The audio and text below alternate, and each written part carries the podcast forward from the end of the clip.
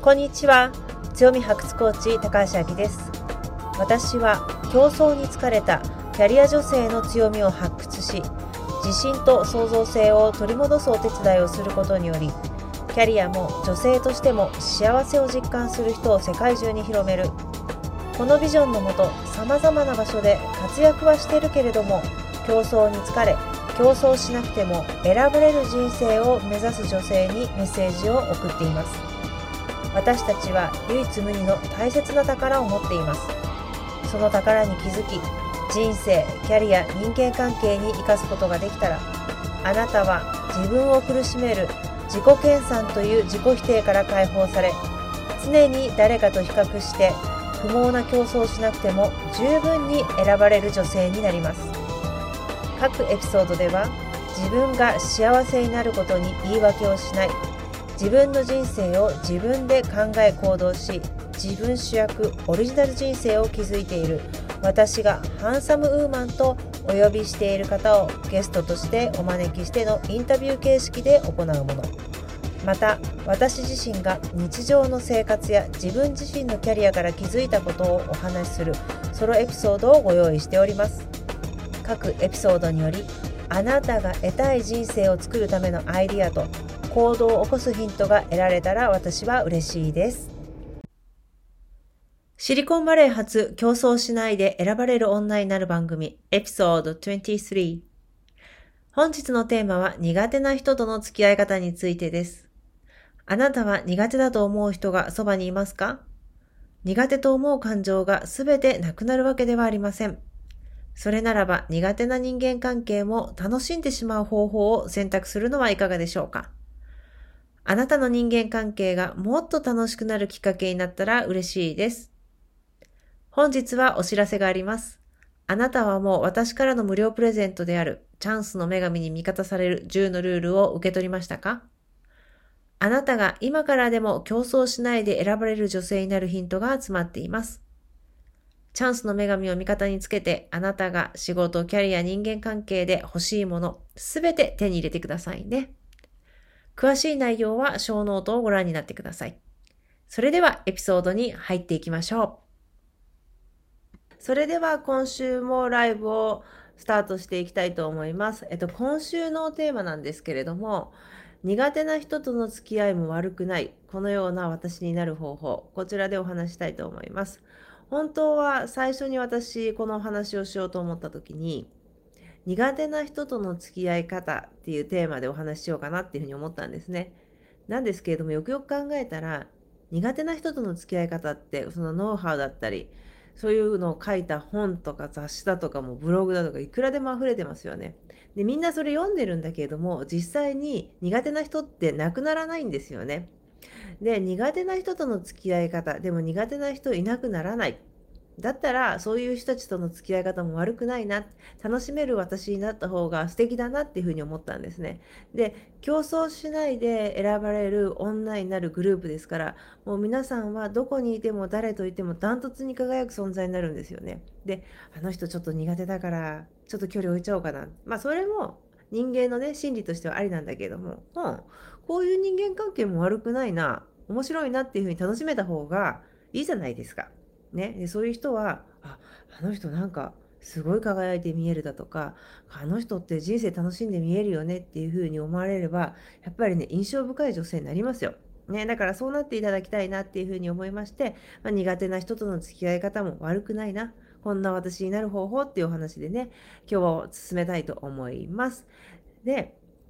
まず私がよくお話ししてる方法からを伝えますね今日は。まずちょっと苦手だな。ね、いきなりその人好きになるちょっと難しいので、一回ね、距離感を置くっていうのは私はね、おすすめします。で、特に職場の方だったり、同じコミュニティでしょっちゅう会わなければいけないような方、ね、そういう場合なんですけども、いきなりあなた好きよっていう風になるのも難しいし、仲良くしましょうっていうのは難しい。だから私は卵の殻作戦っていうのをまずおすすめしております。苦手な方がいらっしゃる方にはね。その卵の殻っていうのは、皆さんね、卵してますよね。自分がね、卵の中の住人になったような気持ちになっていただきたいんですね。それも透明な、真っ白の卵とか茶色い卵の中入ってしまうと外見えなくなっちゃうからね。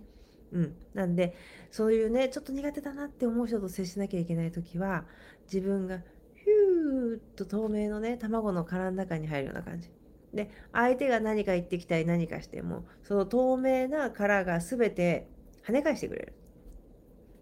結構ね女性ってイメージする右脳を使う方が多いのでこの方法やりやすいんじゃないかなっていうふうに思うんです。ね、そういうようなちょっと苦手な場でも使えますね。苦手な人と会う時なんですけれども殻の中にねちょっと入ってみましょう。これはすぐからすぐ今日からもできますからあのやってみてくださいね。ではいじゃあ次2つ目なんですけれどもあの卵の殻とほとんど一緒です。三途の川作戦と私は呼んでおります。自分と相手また自分とちょっと苦手な物事の間に川が流れているイメージがするをするんですね。であちらとこちら対岸になってますので川がある。ワンクッションある。ね。なんでそうすると直に受けなくてもいいし直に感じることがないんですね。で自分が相手の方についてちょっと苦手だなっていうふうに思うのは何らか何らかしらのあちらの反応だったり言葉だったりっていうのがあると思うんですね。その苦手な反応だったり言葉っていうのは全てその川の中に落ちてくれるっていうふうに思うとワンクッションことができるので心理的に楽になると思います。でここまで私がねよくお伝えしていることなんです。でここまでは誰でもできることなんです。ここからが一番大切なんですね。で、いつまでもあの人苦手だとか言ってる場合でもない。大人だしね。うん、で、だから、なぜ反応してしまうのかっていうのをちょっと考えてみませんか？なんでこの人は平気なのに同じこと言っててもこの人ダメなんだろうだとかあるんですよね。でねよく聞いてるとどういうような人が苦手ですかって聞くとね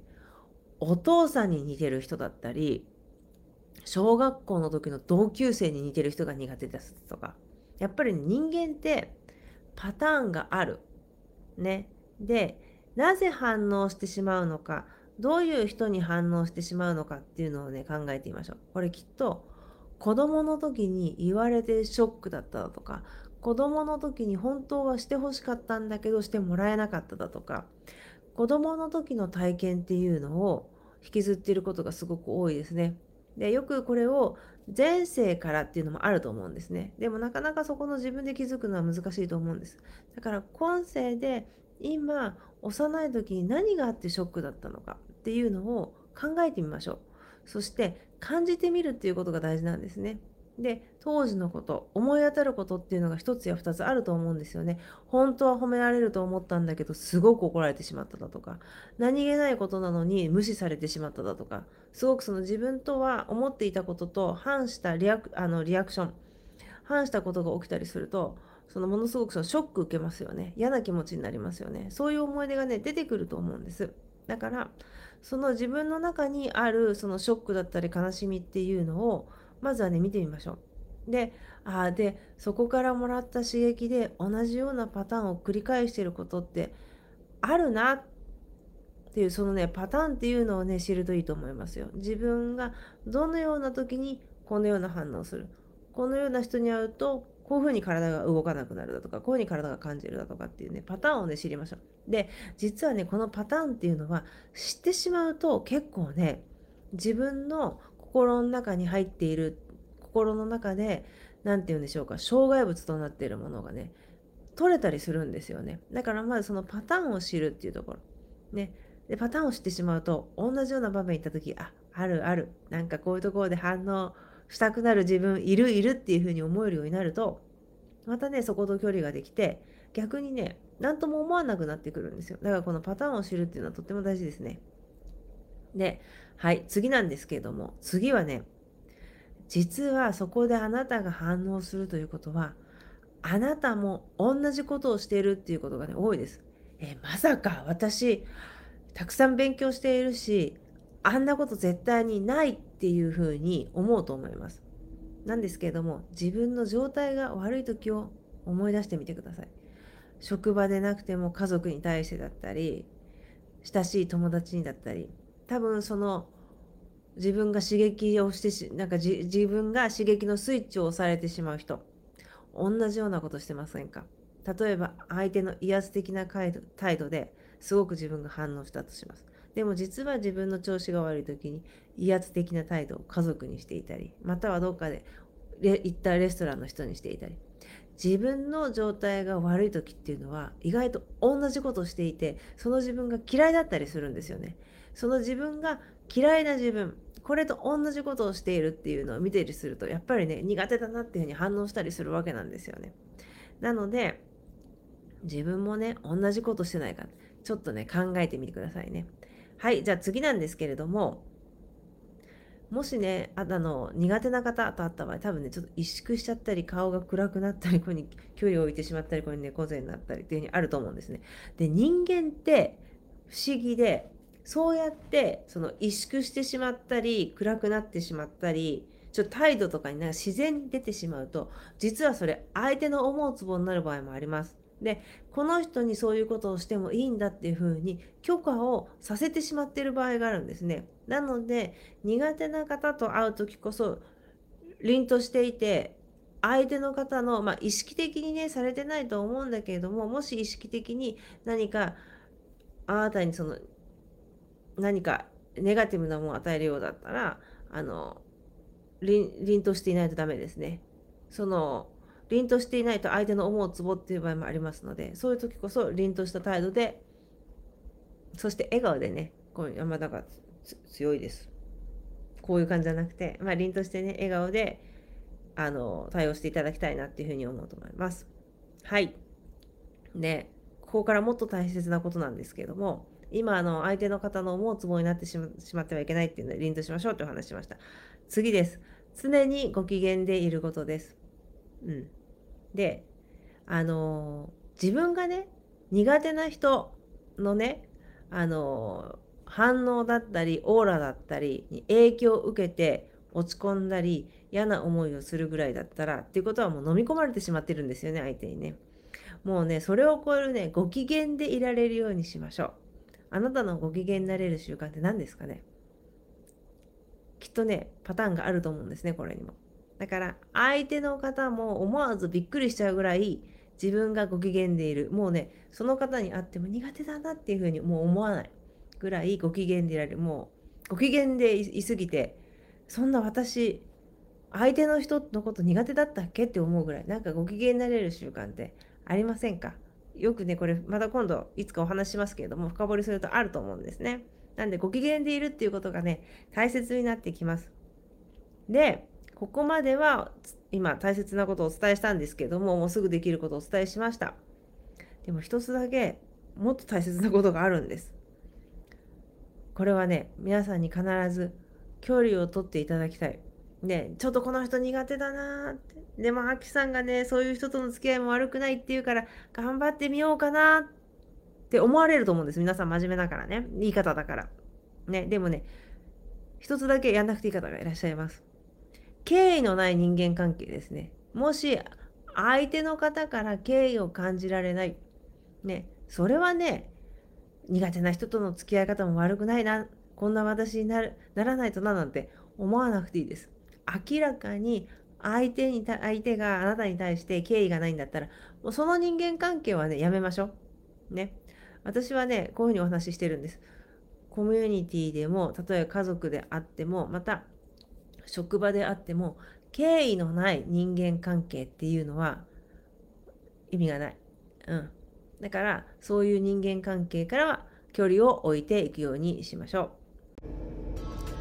本日も最後までお聴きくださりありがとうございました。本日のエピソードがあなたの人生、キャリア、人間関係のヒントとなれば嬉しいです。あなたの心の本音がもう競争に疲れた競争しないで選ばれる人生を送りたいと訴えかけるのならばあなたの本当の強みを発掘する30日間ブートキャンプHello New Me 自分のトリセツプログラム自分主役オリジナル人生を加速させる個別セッションに参加しませんか？ご興味のある方は E メールまたは Instagram AKI156343 をフォローしてメッセージをくださいね。メールマガジンに登録してくださった方には競争しないで選ばれるチャンスの女神に味方される10のルールについての動画をプレゼントをしておりますこの機会にぜひ受け取ってくださいね。競争しないで選ばれる女性を世界中に広めたいのでこのポッドキャストを聞いてよかったらあなたの大切な方にシェアしてくださいね。それでは次回のエピソードでお会いしましょう。